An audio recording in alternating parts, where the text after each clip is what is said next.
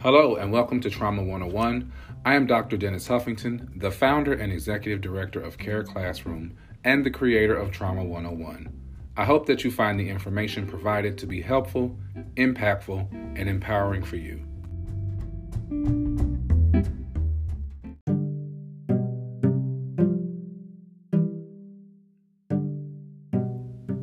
Many of the principles and practices included in trauma informed frameworks, models, and approaches align with other school improvement initiatives.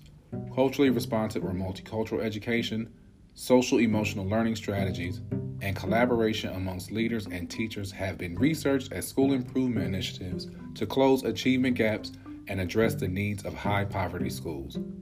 The related or aligned initiatives in this section predate and overlap the principles of trauma informed schools but are integral to trauma informed practices.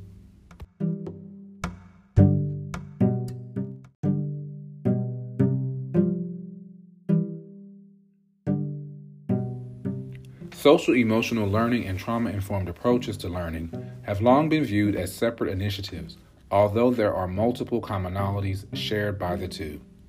Social emotional learning programs or school wide systems are intended to develop social emotional competence, which has been correlated to academic performance.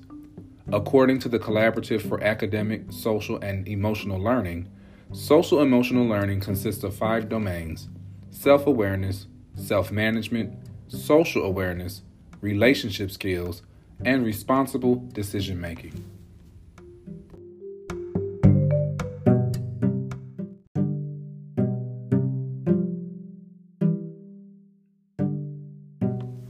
Many social emotional learning programs, such as positive behavior intervention and supports, are research based practices that address the same behaviors addressed by trauma informed approaches.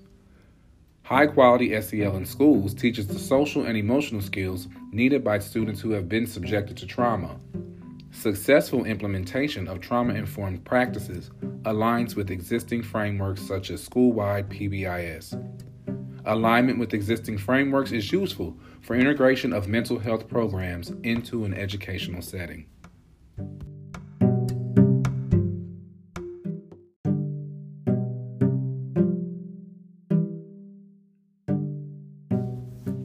The school age population became majority non white in 2015, but a substantial majority of teachers identify as non Hispanic white.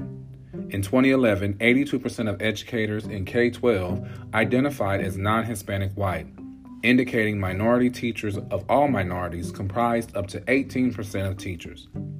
Multicultural education initiatives and cultural competence and responsiveness movements have been in education for more than two generations. The need to address cultural differences that affect learning resulted from numerous documentation of an achievement gap that exists between white students and non white students.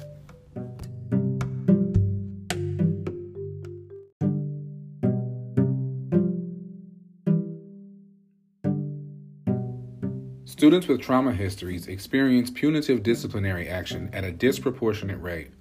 Trauma informed disciplinary practices require schools to shift from a punitive approach to one that fosters accountability in students. Punitive approaches to discipline, such as detention or expulsion, can lead to feelings of shame and isolation in students. The experiences of shame and isolation from punitive disciplinary approaches can be re traumatizing or a new traumatic experience itself. Additionally, punitive discipline removes students from educational experiences and leads to disengagement.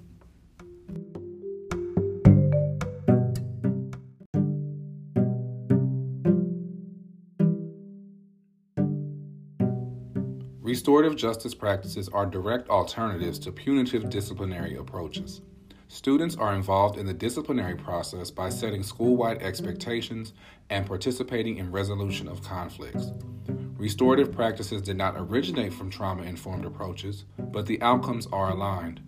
In schools with restorative practices, students engage in mediation, circles, and conferences, formally and informally. A large body of research indicates restorative justice in schools reduces the number of suspensions and expulsions, empowers students, and promotes values such as respect, openness, integrity, and tolerance.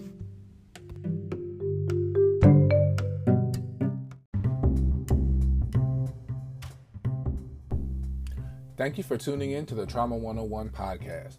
Be sure to check out all eight modules and visit www.careclassroom.org to access all Trauma 101 modules, assessments, more information, and much more.